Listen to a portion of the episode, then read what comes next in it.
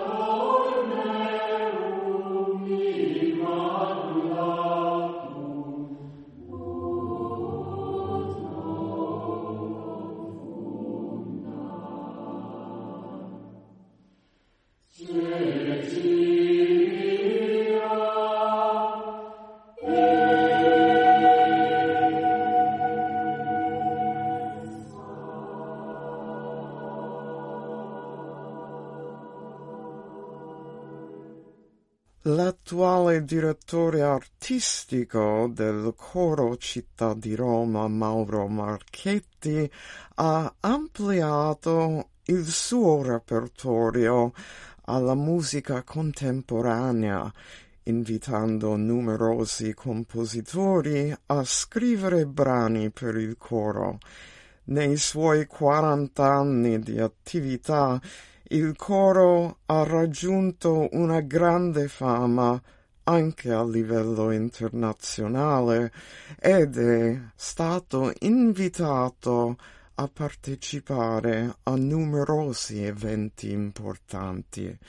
Tra i tanti il concerto di chiusura del 36 sito internazionale d'arte di Montepulciano con l'esecuzione della Sinfonia numero 2 di Mahler e il Narnia Festival, dove il coro si è esibito in una serie di concerti a Narni e Orvieto e nella Santa Messa dal Duomo di Narni, trasmessi in diretta da Rai 1.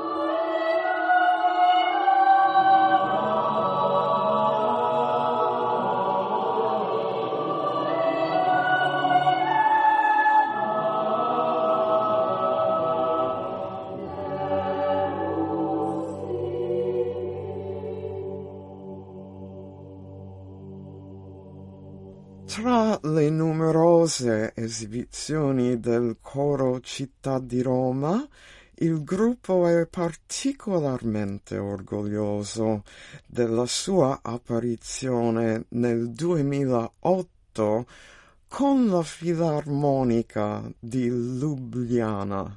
Nel 2013 il coro è stato invitato al Festival Night of the Choirs in Belgio, esibendosi nel concerto finale di fronte a un pubblico di circa 15.000 persone. Il coro Città di Roma ha inoltre partecipato negli anni ai più importanti concorsi del settore, vincendo numerosi premi e diventando uno dei gruppi corali italiani di maggior successo.